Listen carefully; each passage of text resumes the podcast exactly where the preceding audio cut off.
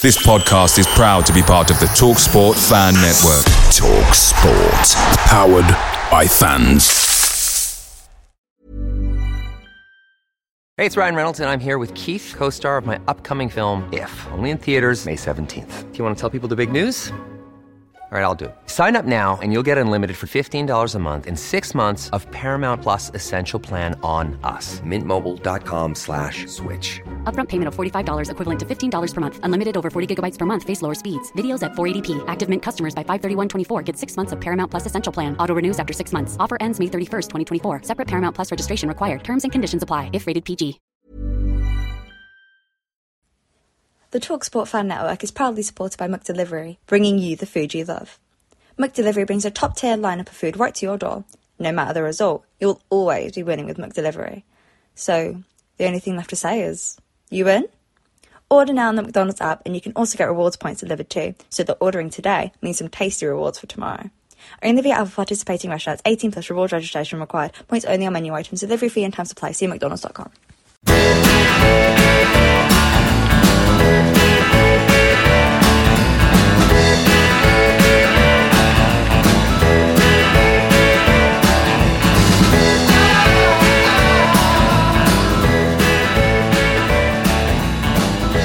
Okay, welcome everybody to uh, another episode of Everton City podcast, a lunchtime game Ashton Gate midday kickoff. So uh, I was back home by uh, two thirty, and uh, it wasn't a bad afternoon really. I think anybody uh, who thinks anything less than a cup half full is being a bit churlish. The final score was City one, Swansea City one. Swansea coming into this on a good uh, run of form. And um, well, joining me are two regulars on the podcast and two uh, people with very strong opinions and uh, considered opinions as well. That's uh, Ian and uh, Dave. Dave Fevs, welcome, guys. Um, a, a good a good day at the office. You first, Dave.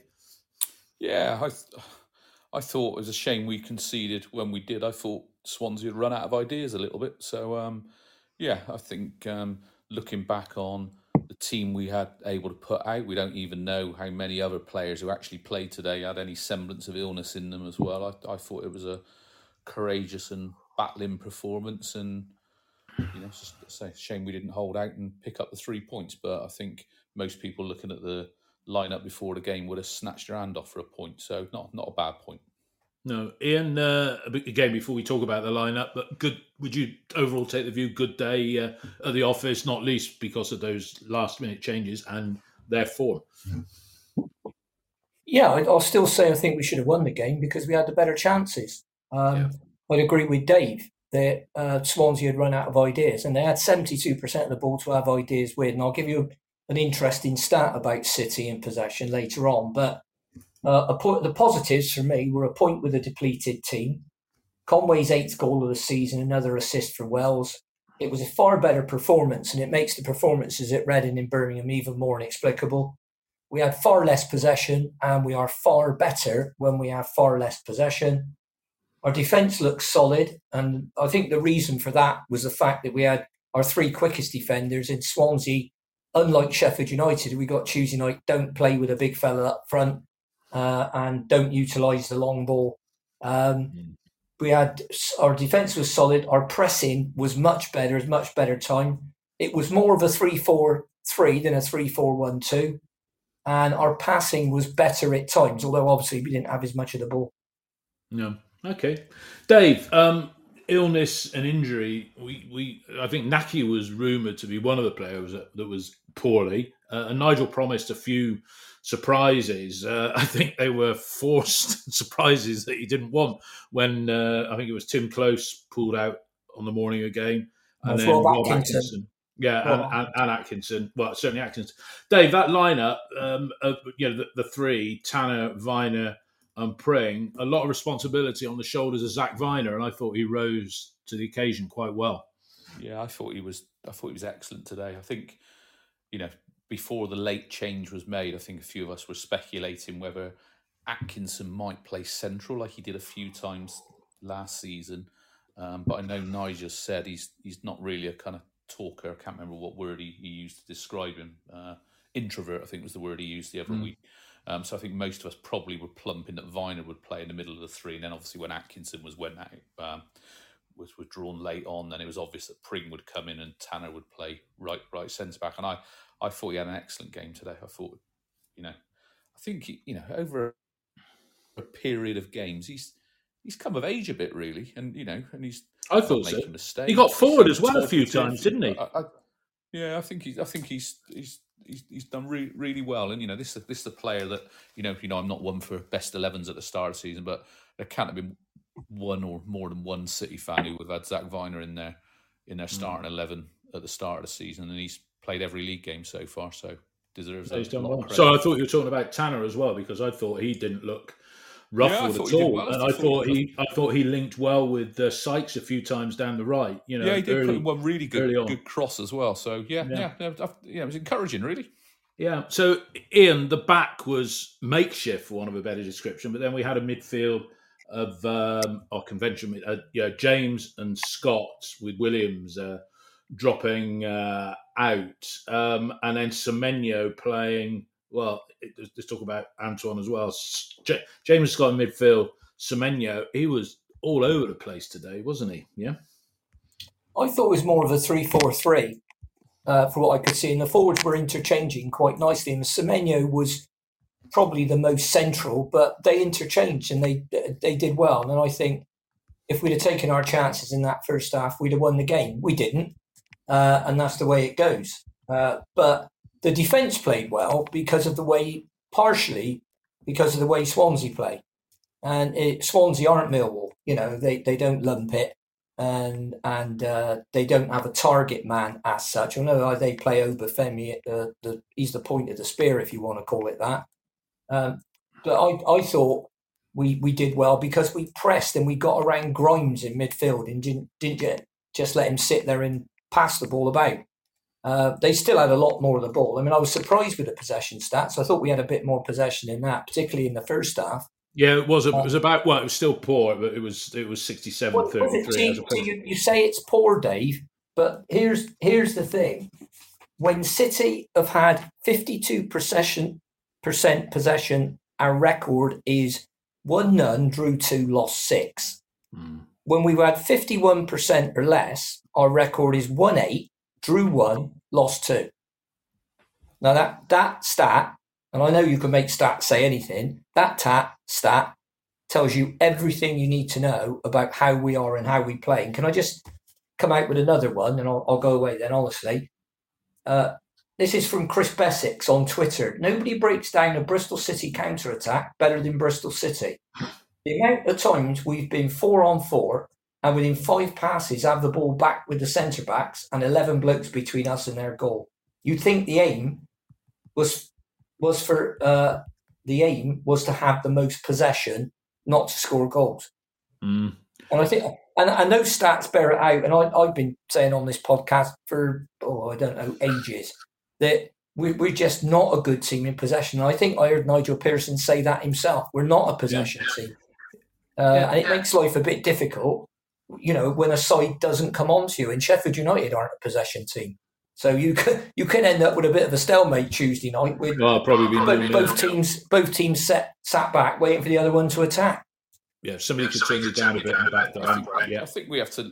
All right, Dave, think... you, are the stat man. You're a stat man. What do you think of Ian's? You, should we read anything into those stats that Ian's just read? Because they're quite astounding. You know, it's not it's not no, fine not. margin. They're very extreme, aren't they? Not not really. I think you know possession is probably the most least contextualized piece of data out there.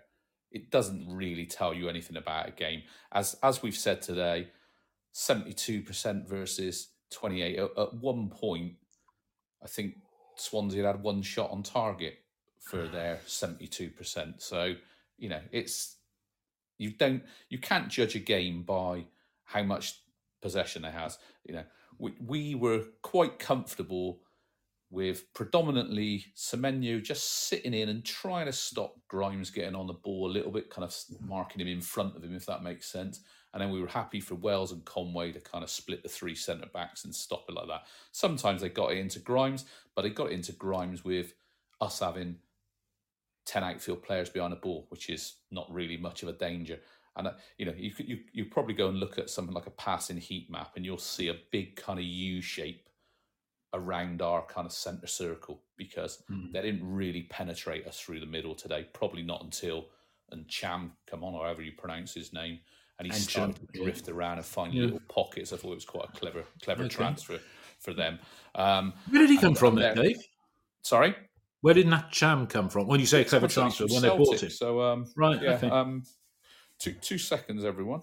Um, yeah, sorry. Um, just lost my train of thought a bit there. So I didn't. I don't mind teams like Swansea or a possession side having possession around the halfway line. What I don't want them to get is possession in our final third. And Yeah. to be honest, for ninety percent of the game, they didn't really threaten us, even No. with that. Even with that possession tactic. So.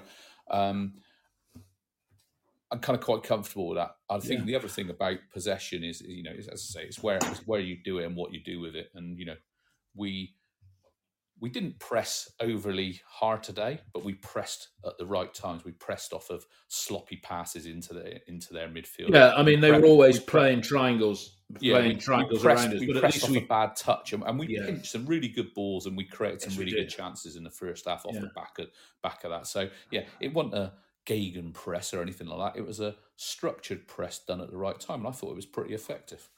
Yeah, no, um, I'm going to let Mark, um, yeah, Mark, Mark's come in the studio. I don't want to recap too much over um, what we've um, what we've uh, just been talking about, but um, brief summary of the game from uh, from you, Mark. You know, just you know, we started by saying it was it was it was a good day at the office, and you know, overall it was. Would you agree with that view? Yeah, I think um, the game plan was to sit in with a 5 3 2, nick the ball, which we did really well in the first half, and create chances. And we did. Uh, Semenyo, rather than lash the ball today, he actually got his knee over it, but he just didn't generate the power. He should have had two. I think Nahki Wells was a bit unlucky. He was pushed a bit wide. But City generally, their shape was good. They defended really well. Cope cope with the with the corners. I think our energy levels dropped off in the second half. We were poor in transition, especially the likes of Antoine Semenyo. His first touch was quite poor today. I've heard Nigel Pearson say that uh, obviously we were affected by the flu. Um, Alex Scott's been feeling ill in the last few days, which may uh, have uh, you know explained that he was he was a little bit quiet today. And but I think I think you know if you, knowing knowing what we were up against, the flu, and a possession based team, we played awfully last week. I think uh, you know one all is a good result, but we should have taken the chances that we had. Yeah. For and uh, for Nahki Wells was terrific. You know, it's like the master and the apprentice. Him and Conway. Conway for me been a revelation. Finishing is so assured, and today Zak hmm. Vyner in defence. Excellent. That back Well, it was a man. It, back it demanded he had to he had to give a manful performance, didn't he? Yeah, a ma- a makeshift And- back three. The only thing was in transition we were poor. Right at the end, after you know, after going back to one-one, Cam Pring makes a lung busting run out of defence. And he plays it to Joe Williams in the in the left channel. He's got a bomb on, and he's got to do something with his left foot. He goes to the byline, brings it back on his right foot, and as Ian was alluding to, then we go back fifty yards instead Yeah. of getting a corner or creating a chance. And we did that two or three times a day. Got to be a little bit braver in position, but not bad. Uh, Tuesday, apparently, we're going to get some players back. Hopefully, Andy Weimann will be back. Don't know about Rob Atkinson. We missed those two's energy today. You know, uh, what we need, we could have done with somebody like Weimann uh, to bring on as an impact sub. We missed Atkinson at free kicks. So let's wait and see. Uh, right. But Okay. good result. Yeah, um, Ian, I'll come to you uh, first on the opening goal after uh, 24 minutes. And City were worth it because they'd had chances before, and I think there's probably certainly two that I was thinking, well, we're going to rue those misses or whatever. But uh, take us through that first goal as uh, as you saw it, Ian. It was it was good. It was good, good build up, good finish. Well, it was a good team goal, wasn't it? Scott and Dasilva, I think it was, dispossessed the Swansea player. Dasilva played a nice square ball into Nahki Wells, who dropped out of the defence so he could find a bit of space. He got the ball, played a lovely little slip pass round the corner, great diagonal run onto a straight ball by Tommy Conway. Real striker's run, excellent right foot finish into the bottom left corner. Yeah, it was. I mean, class goal that wasn't it? Yeah, without a shadow of a doubt. Yeah, and he he looked back his sharpest. He looked at his sharpest today, didn't he, Tommy? Well, you've got you you got to play the ball to his feet. I mean, he only looked like an under sixteen player against Millwall because we kept smashing it up in the air, and and this is the way we have to play like that because we're not a side full of six foot four, 14 stone giants. We're not. So to play the ball, play the ball to feet. We got some good footballers. Play it to feet. Hmm. Dave, the, the, Ian saying about describing two different sides there, which is a, a, a Millwall, the big men, uh, and then Swansea, who I thought flattered to deceive. I was sitting there thinking, you know, Russell Martin, who was a manager that's been linked with us in days gone by, would I like it if my team was playing like that and it looked classy? They wouldn't do the long 50 50 ball. How many teams in this division do you think play Pearson ball? You know, we, we, we, we're not a Swansea, and we're not a Millwall. Um, are we are we a one off, or are there others that you would classify as playing our style? whatever that is, you know, good in parts. I, th- I, think we are a little bit unique, if anything. And Swansea, I think the only other team that play really like them is Burnley. Um, but Burnley create stuff. I know they didn't create loads against us, but other times I've seen them. Mm. They've got some lovely passing moves that, that carve teams out. And I, you know, I said on the way home to Joe, if I had to sit and watch Swansea every week, forget their recent results, I'd be bored. I find it mm. really, really, I'd much prefer us to play a little bit up and at them. Um, mm. They just play so much stuff around the back and around the midfield, and you know Grimes probably gets on the game, but he doesn't do a lot with it. You know, he's, he's a nice no. player. You know, if you had the other players around him to you know break the lines, but it's a bit tedious to watch you know, maybe that's being a bit harsh. But, yeah. You know, I, yeah. what do you think? What do you think, Mark? What do you think? I, I find them a hard yeah. watch at times. I think you'd. Um, I've heard it referred to as sterile possession. You probably, you know, it's got to have an end. It's got to have an end product. Um, you know, you you look at us and and the Conway goal. It's somebody running in behind. You know, the back three. They didn't do that at all today. They didn't get behind us from playing playing narrow. They won a lot of corners but they didn't really hurt us and have any clear cut chances. And I felt that was down to the defence defending really well, makeshift defence, you know, with uh, George Tanner and, and Cam Pring, you know, working their socks off. Really, you, you, wouldn't, you wouldn't have, you know, most fans wouldn't have their uh, have those three as our as our starting centre backs. So yeah, sterile possession, no no end products. It was a bit, it was a bit safe. I think they missed Joel Piroe. He was at an end of a free game ban, but Obafemi's Obafemi, he never got any clear cut chances today.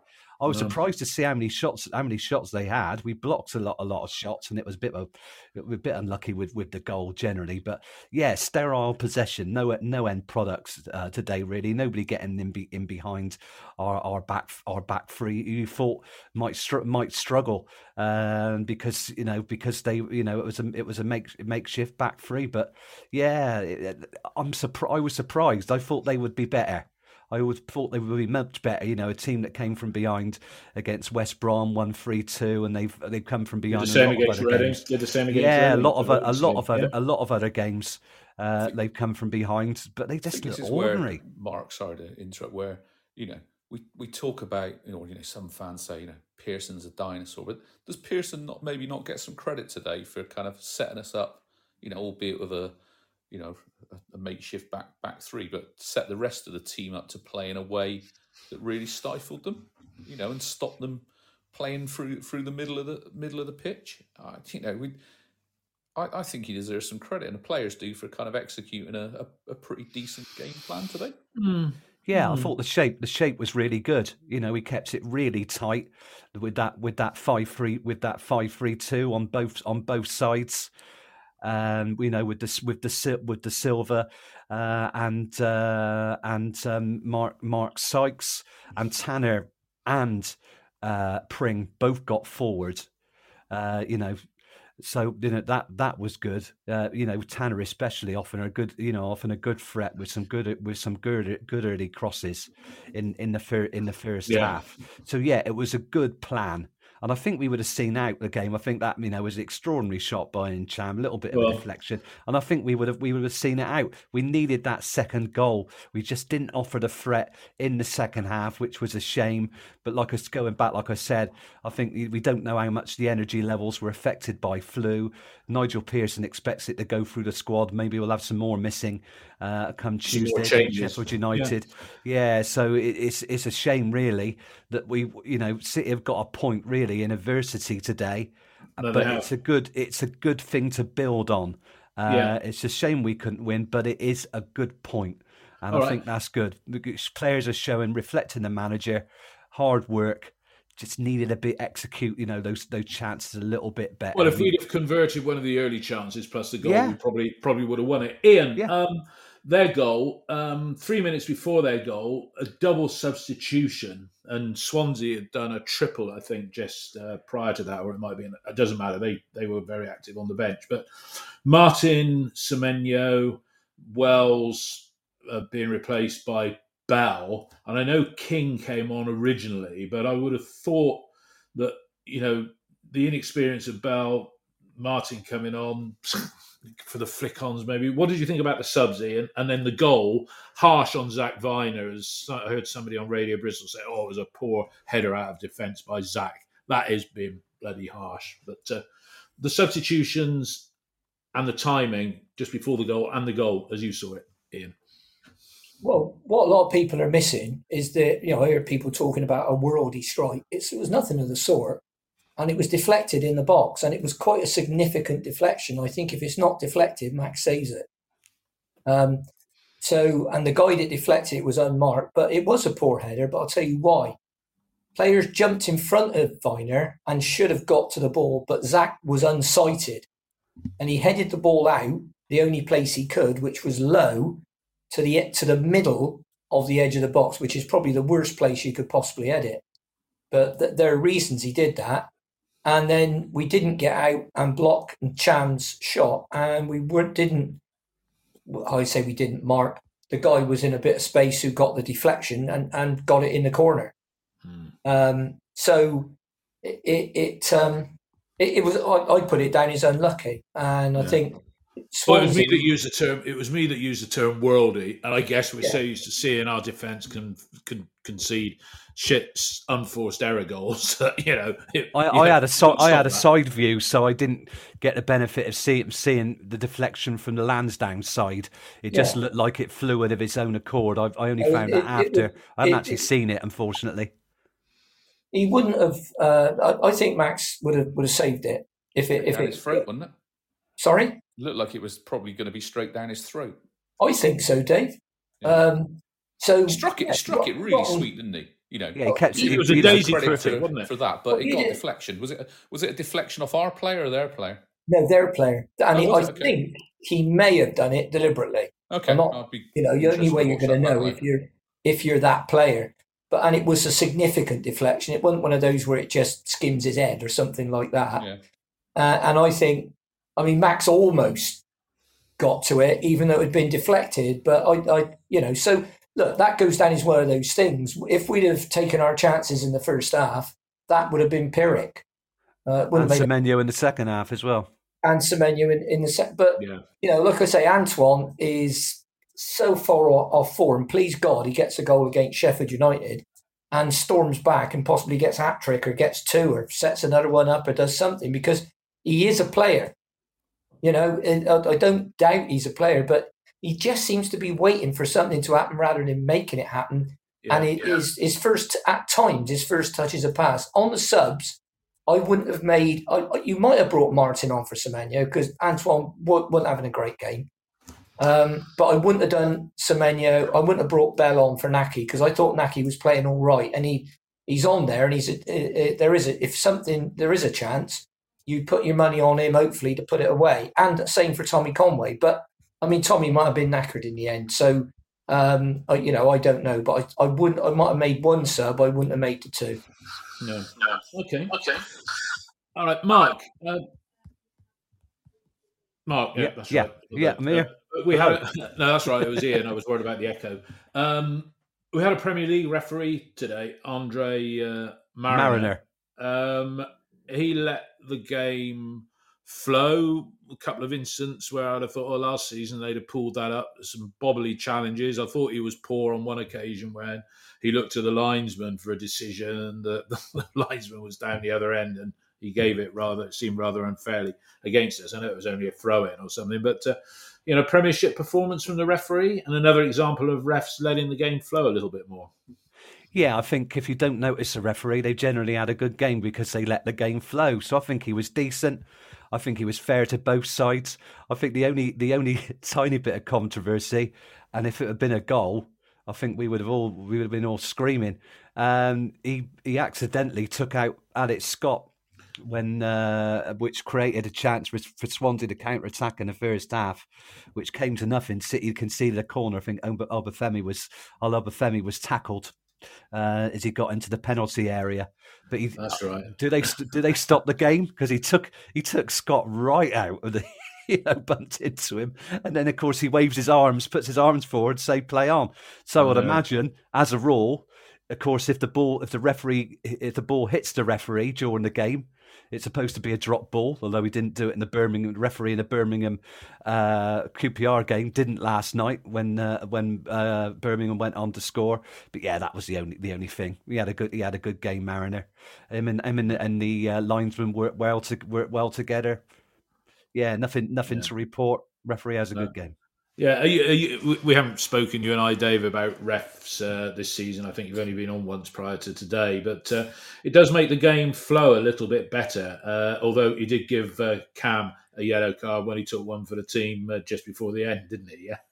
Yeah, yeah, yeah. I, I, think it was one of those refereeing performances. Mark said you don't really notice him because there wasn't a lot contentious in the game anyway, but he generally made made decisions that you couldn't argue with, and I think that's a, a sign of a good experienced referee. There was a was an instant um, late in the I think it was in the second half. Yeah, it was in the second half after they equalised, where a fan went on the pitch. Um, a couple of guys on Twitter have said, or sorry, on a WhatsApp group have said there was a very ill fan in the dolman, and they were trying to get attention for him. Mark, you're in the dolman, aren't you? Was, was is that in your vicinity? No, I'm in I'm in the Lansdowne, oh, but I think there was somebody who, who was and, and and somebody else in the Lansdowne uh, uh, that Ian and I know said that somebody went down in the front. I think they may have hurt their head and had some stitches, but oh, people right. around were really worried. I think they tried to alert the linesman, yeah. and it, just sort of seemed to feign ignorance. Somebody somebody who was better placed may have an answer to that, but the game wasn't stopped.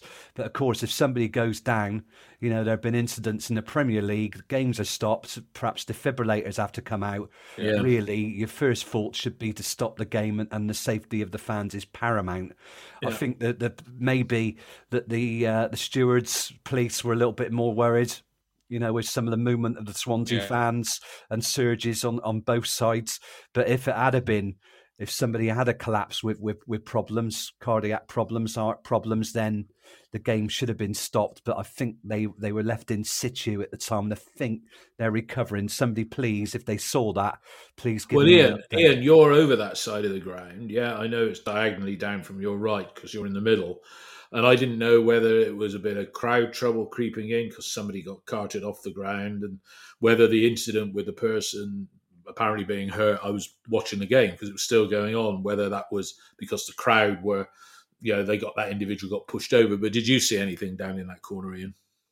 No, no, I didn't. And it's, I think, if anything serious would have happened, I'm talking heart attack, fatality, or anything like that, we'd have certainly heard about it after the game, and the game would have been stopped. So hopefully, no news is good news. Yeah.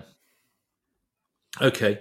All right. Well, look, I want to talk about the fans forum with Dave as well. You, are still fine with us for a few minutes, Dave. Yes, correct. Yeah. Yeah. Yeah. That's cool. Um, before I do that, let's look forward quickly to uh, the the Sheffield United game. I mean, they were worthy win, convincing winners at uh, West Brom today. I mean, it's a little bit up in the air who's going to be fit, and we don't know anything about the uh, uh anything about the bug, but um, Dave, we're down to after well now, today's out of the way. We've got and ignoring the cup game, we got three league games between now and the break for the World Cup. Yeah, Sheffield United uh, Carrick's first game in charge at home against uh, Borough, and then Watford at home. We're sat in the league table. We're played more games than any of the teams below us. Um, we've only won two of the last ten, and I know you like to take games one at a time, Dave, but it's a it's quite a difficult run up to the World Cup break now with the cup game the only respite from league action. Yeah, it is a tough run, but every game's tough. You just got to take each game as it comes and try and pick up points. You know, yeah, two two in ten or two in two wins in five. You know, seven points from five games, depending on how you how you you know how full your cup is. Um, or nine out of thirty. You know, I mean, that's yeah, so, so far. Spin it, yeah. spin it whichever way you want. At the moment, you know, as the games are going on at the moment, we're we're in fourteenth position. Yeah, bit of a log jam in that middle bottom half of the table. You know, if we could get a win somewhere in those next three games, that'll keep us, uh, you know, away from any any trouble. But you know, they won't. That's what I'm. That's what I'm. That's what I'm hoping. And in this division, anybody can beat anybody, can't they? I see yeah. Reading are winning at Burnley at the time we're yeah, recording this. Whether they actually, have they? Oh, there you go. Just shows we're recording that. It's happening in real time. But Ian, um, I'll, I'll ask you the same question. You know, we're there, right? You know, we're we've played okay today, um, but three tough games coming up. You know, all games are tough in this division. Be nice to win one of those, wouldn't it? Or you know, better win one and lose two, or better to draw three? Unlikely. What do you think, Ian? Well, it's unlikely to draw three um, because we, we don't draw many games, as Nigel Pearson said. Yeah. Um, so, uh, yeah, I mean, they're all tough games, but some are, are tougher than others. I mean, Sheffield United are fourth. Uh, they got a plus 12 goal difference and they don't concede a lot of goals. Um, so we'll need to be in top form against them if we're if we're going to win the game. I don't think, like most teams in this division, I don't think they're a brilliant team and they're all that much better than us. But they are better than us. Uh, so w- would I accept a point? Yeah. Uh, and I think if I had a choice, and you, you obviously I'm not going to get one, I think I'd rather rather draw three than win one and lose two because I think it's better for confidence. Um, yeah. But I, it would be nice if we could get, you know, wouldn't it be great if we, if we could get five points, win one, draw two? Yeah, or, yeah, or yes, yes, or win one, draw one, and lose one. I'd be happy with four from that. Well, it's good to see that two of the teams in the top three, as it as it stands, um, haven't got parachute money. So that proves it, it can be done. That's true. Mark, what do you think? Next three games, you know, I'm looking forward to the cup game, really, to be honest, because that's going to be a break from uh, league action. But, uh, you know, three awkward games, just put it like that. I wouldn't have called Swansea awkward today. It was a tough game because they were in a run of form. Yeah. But, you know, th- this Sheffield United seem to have recovered a little bit, uh, having had a bit of a dip. Um, but Middlesbrough will be all up for it with the Carrick's first game in charge. And you never know what's going to happen with Watford, do you? But, yeah, that's not going to be easy a fortnight today. I think, um, I mean, Sheffield United first win in seven, um, which is really surprising. But I mean, it's such a topsy turvy league.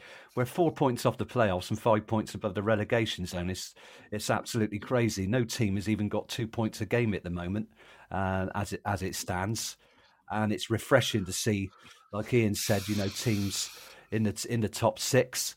Um, you know, um, have parachute payments, or did you say that, David? Uh, my apologies.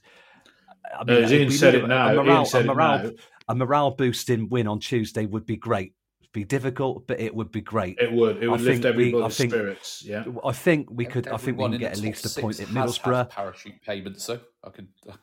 I think the I think you know Middlesbrough will be under pressure to get a result to get a result at home, so I think that helps us. Uh, you know, I'm surprised how much they've they've they've struggled this season. I think uh, I think they they lost Tavernier, didn't they, to Bournemouth? I don't know who else has gone. They got uh, that Cruz, haven't they, up front uh, that they got on loan from um, from Fulham. But I was really surprised. I expected I expected them to be challenging again, but that cost Chris Wilder his job. Watford really been really poor this season. You know, they mm. said they were going to stick with Rob Edwards, then changed their mind and sacked him following week. And they haven't been they haven't been brilliant. I think we got a chance against them, but uh, yeah, I mean, City really need to score two goals in a game, don't they, to to have at least a good chance uh, of yeah. uh, uh of of winning a game. But we got players who score goals. You know, I love Tommy Conway and uh, and and uh, Nahki Wells up front. They need to be supported by midfield runners, though. I mean, you've got look at the end of the game today. Chris Martin gets played into the channel, and bless him, you know he's not the quickest. What can he do if he hasn't got somebody doing for the running for him? Who he can, you know, he can play a return pass. So that you know that is you know that is the, the, the difficulty. But get that win on Tuesday, and it makes life so much easier for those those other for those final two yeah, and the exactly. cup game as well. We we'll probably talk about the cup game uh, coming up after the Middlesbrough game next uh, weekend. Okay, Dave, um, the fans forum on. Uh, Thursday. It was streamed live. I watched bits of it. Can't say I watched all of it. Uh, and I guess between us, we've watched varying levels of it. But uh, Dave, I'm glad you've uh, come on today. Well, my invitation, because, you know, notwithstanding the fact that Richard Gould is going to be a big loss to the club and a far more accomplished performer, incredible performer than uh, a certain other uh, Mr. M.A. ever was. But the revelation that he thinks that we are clear for FFP but the finances, I know you said on Twitter, a 28 million loss is still pretty bad and a bit more than what you were expecting. So, just your comments, Dave, on on the forum and the Gould departure and what they're going to do about replacing him and how you felt Pearson and uh, and Tins came across because the bits that I saw, it, it seemed not to say light-hearted, but it seemed to be a togetherness up there. And I'll ask Ian and Mark the same, but you first, Dave. Yeah, so it's very, very relaxed. I, think you know, I think all three of them, you know, are probably singing from the same hymn sheet as a as a club anyway, which helped. I, you know, I don't know why there was a late replacement of Nahki Wells for Brian Tinnion, but if anything, I think it probably helped the forum talking at that kind of level than maybe having players there who probably might not have, uh, you know, be able to answer some of the questions that come out. And I, and I thought also the questions that come out were sensible questions too.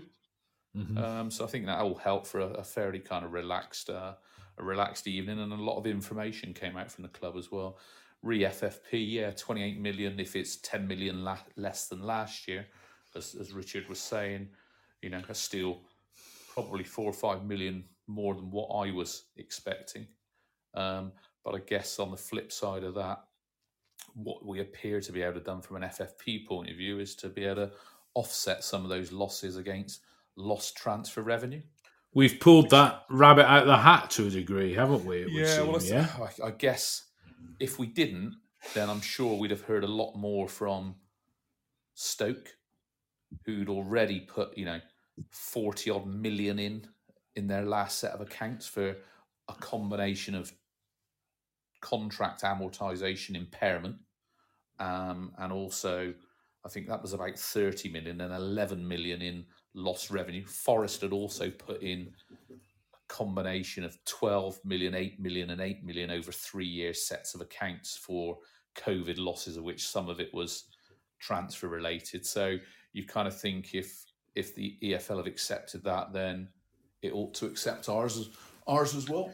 Yeah, we've not tried to be groundbreaking then in terms of uh, financial engineering. It would seem. No, and I think yeah? that's why you know, whenever it was, was it back in the summer at the start of the season, Richard Gould went out with you know, we might be in danger. Probably actually more back end the last season. We might have to accept a points deduction.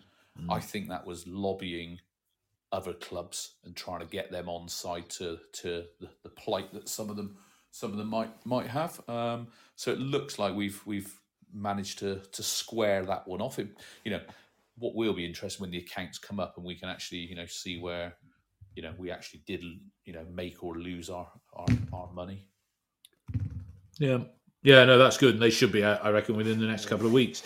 Uh, Ian, um, you know, a good, well presented uh, trio up there. I mean, Gould, you know, as we said on the pod last week, and it was announced, you know, he, he, we we reckon he was going to go and take that job, but he's a he's a diplomat, isn't he? Yeah, you know, and um, he and Nigel seem quite relaxed, and Tins, you know, I think he's basking in the glory of uh, what he's doing with the academy. But your thoughts on uh, what's been said um, on Thursday. Well, I wasn't there. That's the first thing to say. So, and I have I've seen excerpts, but not the full uh, not the full picture. I'll just be glad if we can uh, get out without uh, points deduction, and if we've done what other clubs um, what other clubs have already done. Dave mentioned Stoke, Forest. Uh, then I don't see that the EFL can say, "Well, no, I'm sorry, guys, you can't do that." So um, let's hope he's right. Um, I don't think it's going to mean that we're going to go storming into the transfer market in, in no, January. No. And what was also said about loan signings, and uh, one interesting uh, figure that I heard from it was the av- there's 419 players in the Premier League, and the average wage is 55,000 a week. God. So you you can understand why people okay, you've got certain things that skew that, like Ronaldo's half a million and God knows what, De Bruyne and Erling Haaland, but you know, so there's there's a lot on a lot less than that. It's like any other average, but it does go to show that they don't think paying a, a younger up and coming player 20, 30 grand a week is a big deal. Um, so if you're going to take that guy on and they say, well, you can have him, but you've got to pay all of his wages, or you even got to pay half his wages, he's going to be earning considerably more than the guys at our club. And as Pearson alluded to, that can um, create a lot of ill feeling.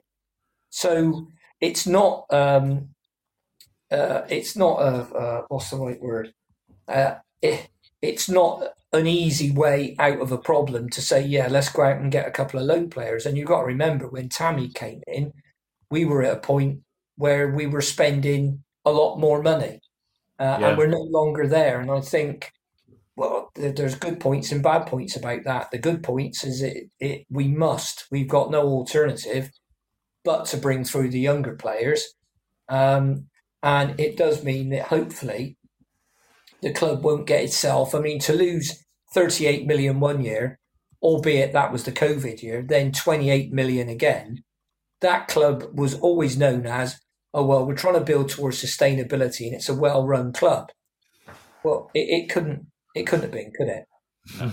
Let's be honest. You don't lose sixty odd million, nearly seventy million. In, yeah, it's in, closer to seventy. Yeah, in two financial years, if you're well run. I mean, and gambling on keeping on selling your best players, which is is a fairly daft thing to do anyway, because you sell your best players sooner or later you're going to run out of best players, aren't you? Um, so well, you will if you don't keep producing them. Yeah, that's the key yeah. thing. And yeah, I mean, you can't. You can't unless you've got a brilliant scouting network and a brilliant recruitment team. And I honestly don't think, from what I've seen, that we have at Bristol City.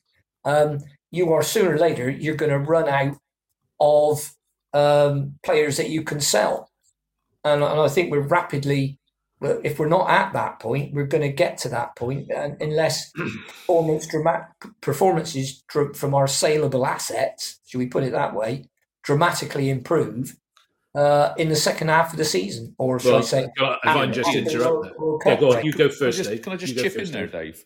Yeah, go on. Just, far away. Just, yeah, just just on that, and, and you're right, Ian, about you know, at some point you run out of decent assets to sell at a decent enough fee to cover off that that strategy. And I, I don't like talking about our friends in the in the north, but that's really what happened to Bristol Rovers over a over a period of time after they sold their Stewarts, their Ellingtons, yeah. their Brownings, their Gareth Taylors, their um, Barry Hayles, etc.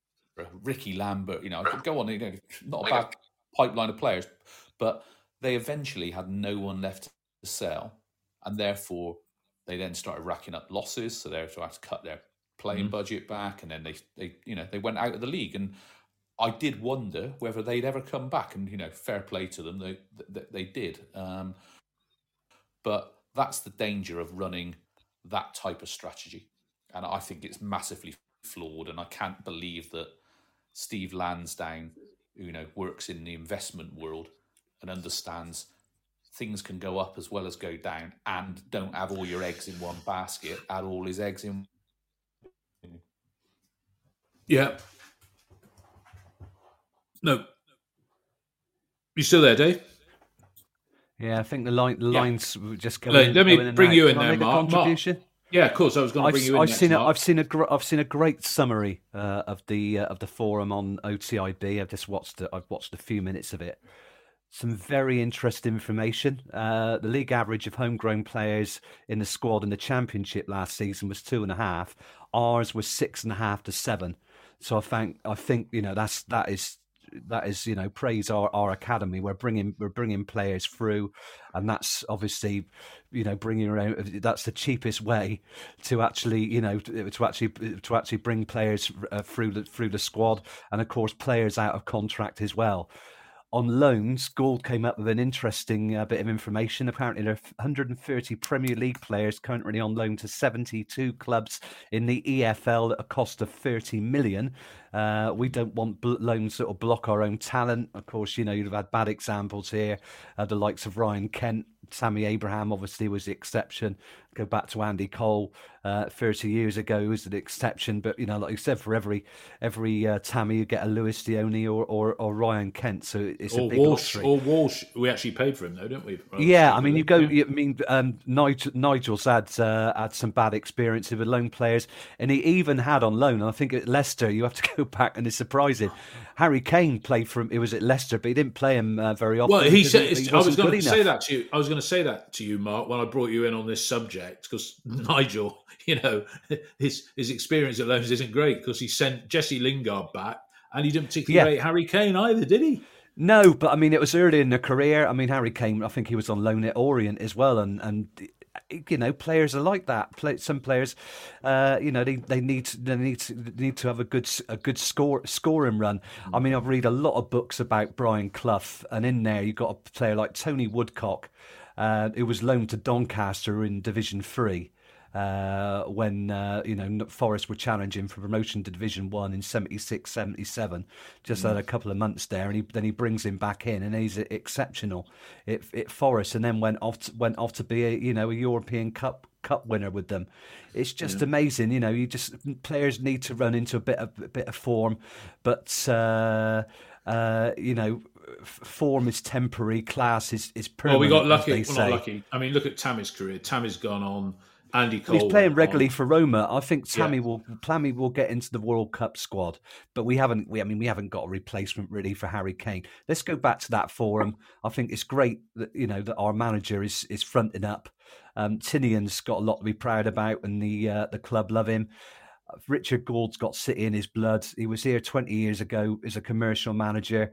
Went to Somerset. Went to uh, went to Surrey. Surrey, and he's an exceptional ex, uh, chief ex, chief executive, and that's why he's at the top of his game. You know, you've got you've got to give him credit. You know, best of luck to you, Richard. That's a fantastic appointment for the ECB, but we'll miss him because he, you know, he loves Bristol City, and hopefully, you know, his replacement is as good. I think with the club, my position is this now. I liken this era to the Dicks era. Um, we're going to have to be very patient. We might not like the way that we're we're fluctuating in the championship. Dicks had this uh, in the late sixties and seventies. We had to build the the uh, the youth setup, which which we reaped the rewards from in the uh, in the mid seventies with Siddit, who had you know Siddit before he left to go to Hereford, and we got the likes of uh, of Gary, you know the Gary the Gary Colliers, uh, you know, and the Kevin Mabbutts, allied you know, with the the fantastic acquisition, you know, the players we brought in from Scotland, Gerry Gow, Tom Ritchie, Jerry Jerry Sweet, Gerry Sweeney, and we picked, I mean, you know, picking up Paul Cheesley from, from Norwich, uh, who've been, you know, who they they Well, we missed out on because he was local. I mean, Yeah, because he- it was, they had a big they had a big scouting network, but it's like that now. I think we're gonna have to be patient. However much we we don't like it, I don't think the club will get relegated. I think we will find an identity. We've got some great young players coming through, and I think the club is in safe hands. The manager might not be the most exuberant, uh, you know, in, in, he's more more akin to Liam Neeson the way that the way that he speaks uh, than some like Jose Mourinho. But I think we will see once that those players are out of contract this season. If we can, you know, we'll find some gems. We'll bring players through the academy, and I think we will start climbing the table. But we're going to need patience. COVID's changed changed the world world financially. It's uh, it's a different ball game out there. We're, we are a, we're we're a good club uh, to attract to attract talent. You know, look at the likes of Lloyd Kelly now, captain in Bournemouth in the Premier League. You look at the likes of Herbie Kane, who was you know who was snatched by Liverpool his career's on you know gone on the down. There've been other other players who who have been nicked from as early you know from academy. I think well, it all comes down. Sorry to I think yes. the players that stay will blossom, and I think that they'll they'll benefit Bristol City, and, and we'll see them come through in the next couple of years. Yeah. And I'm really pleased about that. But fans will have to have patience. It's not going to be it's going to be a rocky journey, but we will get there. But it's going to take time, unfortunately. Yeah. We, we, want things instantly as fans now. We, well, we live in a we world that's that. very different to what the happened? 60s and 70s. We live in a world that's very different to the 60s and 70s when uh, Alan Dicks was there. But you're right. I think if the fans are being entertained at home, and most of the matches this season have been, it's been okay. Yeah, and yeah, we were all getting a bit carried away in set, uh, late August, early September with that run. Um, I just want to finish with uh, Ian and um, Dave because the dreaded transfer window will be upon us before we know where we are. Um, not that long now, really, is it? Probably 10 weeks away. Um, our assets, Ian, you first, our prize assets. Uh, I mean, one of them was one day in years gone by was going to be Han-Noah Massengo, but he's going to be an ignominious departure, I think, whether anybody's going to come in for him. But if you're looking now at Semenyo, Conway, and Scott, um, you know, everybody was singing the praises of uh, Scott and Semenyo would you put Conway ahead of them now as being a a, um, a, a target for a Prem club in January? No, I wouldn't think any of them would be a target for a Prem, Prem club at decent money. Um, they haven't done enough.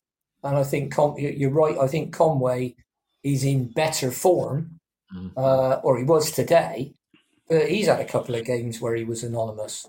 Um, so uh, but he has come back today because he had a rest. Somebody said, "Oh, good that Pearson's given a rest." He came back today and he looked at his best with chasing, well, and a, it was a class finish as well, wasn't it? He didn't get, he didn't get a rest against Millwall, did he? He got battered. So uh, you know, he has been. I, he has been rested. He's had a couple of games off. Yeah, but I think it's because it, his form had plateaued a bit, hadn't it? He wasn't. Yeah, he wasn't it, effective, it, and Nige took him out the firing line. Yeah, and I think sometimes there's different reasons for that. I mean, if you're a forward, you need service, and our service. You take games like Birmingham and Reading. Our service to the front players was dreadful, um, and oh. all the same. Um, yeah, so, you know, you you you can't expect the kid to make a, a silk purse out of a sow's ear. But in terms of a Premier League club, even some of the ones down the bottom, coming in for any of them. I mean, I think what you could find is someone. Um, so a friend of mine was talking to a uh, guy that scouts for a Premier League club. Uh, I won't name the club and I won't name uh, the player. And they said, "Well, Semenyo, yeah, what would you think if if your your your club was looking to um, put a bid in?" And he said, "Tops six mil." Hmm. So all this twenty million stuff and and I'd say the same for Scott. I'd say the same for um, uh, Tommy. But I think Tommy is the most natural. He's a far more natural goal scorer than um, uh, Antoine Semenyo. Mm. Alex Scott doesn't get enough goals and assists, and his set pieces are poor. He needs to really improve on that, or we need to get Matty James on. I mean, obviously Naismith comes back in the side, and he's your main man on set pieces and good. But um, no, I, I don't. I don't expect any of them to move on unless they go cheap. Yeah. Funny, okay. What do you think, Dave? Yeah, coming to you next, Dave. I mean, you know, we've got, you know, it's last chance saloon for getting any money in January, and never mind the starlets. But you know, we're looking at Thomas Kalas, we're looking at Jay Dasilva, we're looking at Dan Bentley, who I don't know whether it came up at the forum, whether players have been spoken to about contracts, or we're just going to have this clear the decks in the summer, and all those players I've just mentioned just walk out the door for nothing. Yeah, and get the deals because they haven't gone for a one and a half to five million max. If somebody came in for well, who's going to buy Kalas now? With hardly any minutes on the pitch this I season. think if, I think just, seven months. if you go back to the you know the the starlets first of all, and you know your Semenyos and and Scott and you know Massengo's worth has basically dropped off a, a cliff really over the last couple of months, hasn't it? So, but yeah, effectively we're talking about two two main players. If if Semenyo was had banged in six or seven goals, you know, in, in that period since he's got back into starting lineup, then he'd have a different valuation to what he is off the back of five or six games without scoring. You know, um, Scott, Scott, Scott. I think people will look at him and, and see the way he plays, and I, I don't think his valuation will fluctuate much. I don't think it's around goals and assists or anything like that. I think it's about what his technical and you know other qualities are. Um, so, but you know, so Ian, Ian's right. You know, if you look at Semenyo at the moment, what might you what might someone try and take a punt? Five million. Whereas, you know, if he banged in a number of goals, then he, he might suddenly be 10, 12, 15 Yeah. million going into January. You know, he could he could go off with Ghana in the in the World Cup, score a couple of goals, look really, really good, and his, his valuation goes up again. And I think that's you know, for that type of player, it's about timing the market well if we're gonna as it stands, I think all those people said, "Oh, Semenyo will be off in January," you know, and we we we all I don't think he will. was a- a pretty- It's probably unlikely. So that's the kind of transfer Yeah. side of it. Because we don't have to potentially have to worry about FFP now, we also don't need to sell them now, do we? Do we either? So that's also a, a good sign, which means we might Mm. be able to keep the squad together going into the second half of the season. And then we talk about But what about what about the O- OOC? Oh, sorry, you're going to yeah, talk about no, the OOC exactly. So the, sec- yeah. the second part of it, and I think what we are starting to see now is Nige testing out some players to say, are they, do we have the replacements in house for those players that aren't going to sign contracts? Um, you know, Bentley, you know, once again, it's all all hearsay. Rumor is Bentley wants too much money. Now, whether Birmingham and the set pieces gave Nigel nice kind of valid timing and excuse to to drop him, but Max has Max has come in and done all right, hasn't he? Really? He- You know, I thought so- his handling I think his today, his positional his punching- positional play is, is good. Yeah, and don't, Yeah, don't he's- forget it's- Max as well is at a bit of a crossroads as well because he's out of contract in the summer, albeit he's got a year. So Nigel's probably thought, well, I need to I need to see what Max is like. Can I? Is Max going to be my number one next year with Stefan Bajic? You know, are they going to be competing? In which case, I'm not going to pander to you know the anecdotal you know stories we hear that you know Bentley wants too much money. In which case, he goes. It's a bit crap. Don't get me wrong. You know, we a player signed for two two and a half million on X thousand pound a week is going to walk out the door for for nothing. But that's the market. We've got a similar thing with Callas. It's quite possible that Callas might might go pre-contract in January. Might go to mm. Germany. Might go to Czech. You know, who knows where where he might be. The, once again, rumours was that an Austrian club were in for him in the summer, and then nothing materialised from it. But he might turn around and say, "Well, why am I going to sign it? You know, let's let's just pl- pick a number out the air because we don't know how much he's on. Let's say he's on twenty grand a week. Thomas Kalas ain't going to sign a contract now for ten or twelve grand a week, is Of course, he? he's not. No, He's going to wait until the summer, and then he's Yeah. going to see whether he, you know who can give him the best deal.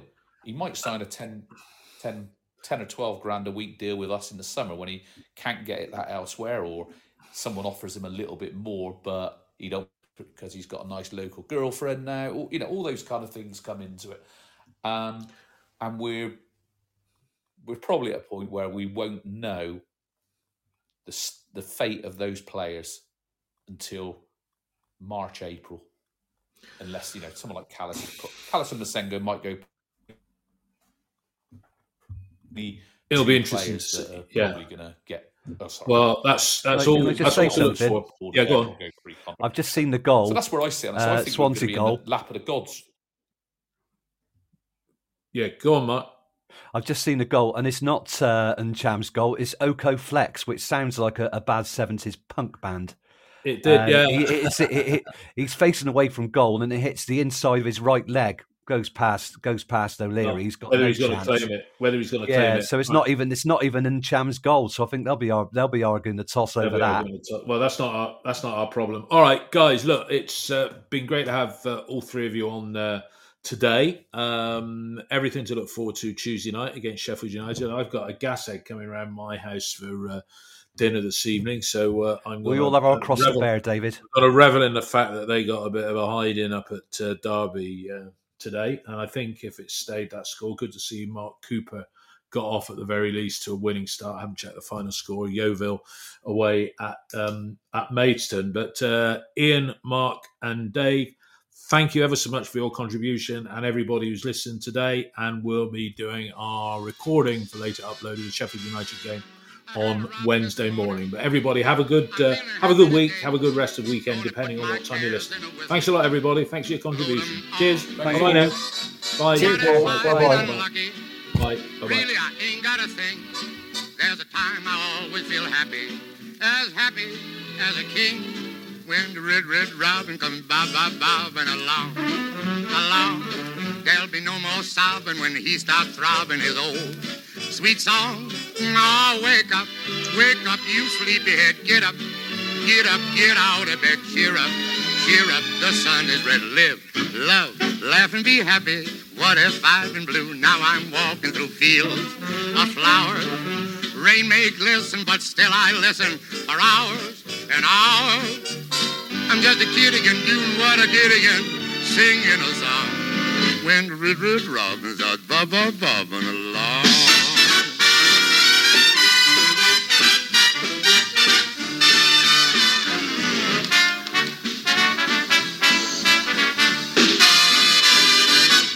Red, red robin comes bob, bob, bobbing along, along. There'll be no more sobbing when he starts throbbing his old sweet song. Oh, wake up, wake up, you sleepyhead. Get up, get up, get out of bed. Cheer up, cheer up. The sun is red. Live, love, laugh, and be happy. What if I've been blue? Now I'm walking through fields of flowers. Rain may glisten, but still I listen for hours and hours. I'm just a kid again, doing what I did again, singing a song. When the red, red robin starts bob, bob, bobbing along. It's the 90th minute. All your mates around. You've got your McNugget share boxes ready to go. Your mates already got booked for double dipping, and you still the last nugget, snatching all three points. Perfect. Order McDelivery now on the McDonald's app. You in? At participating restaurants, 18 plus serving times, delivery fee, and time supply. See McDonald's.com. This podcast is proud to be part of the TalkSport Fan Network. Talk Sport. Powered by fans.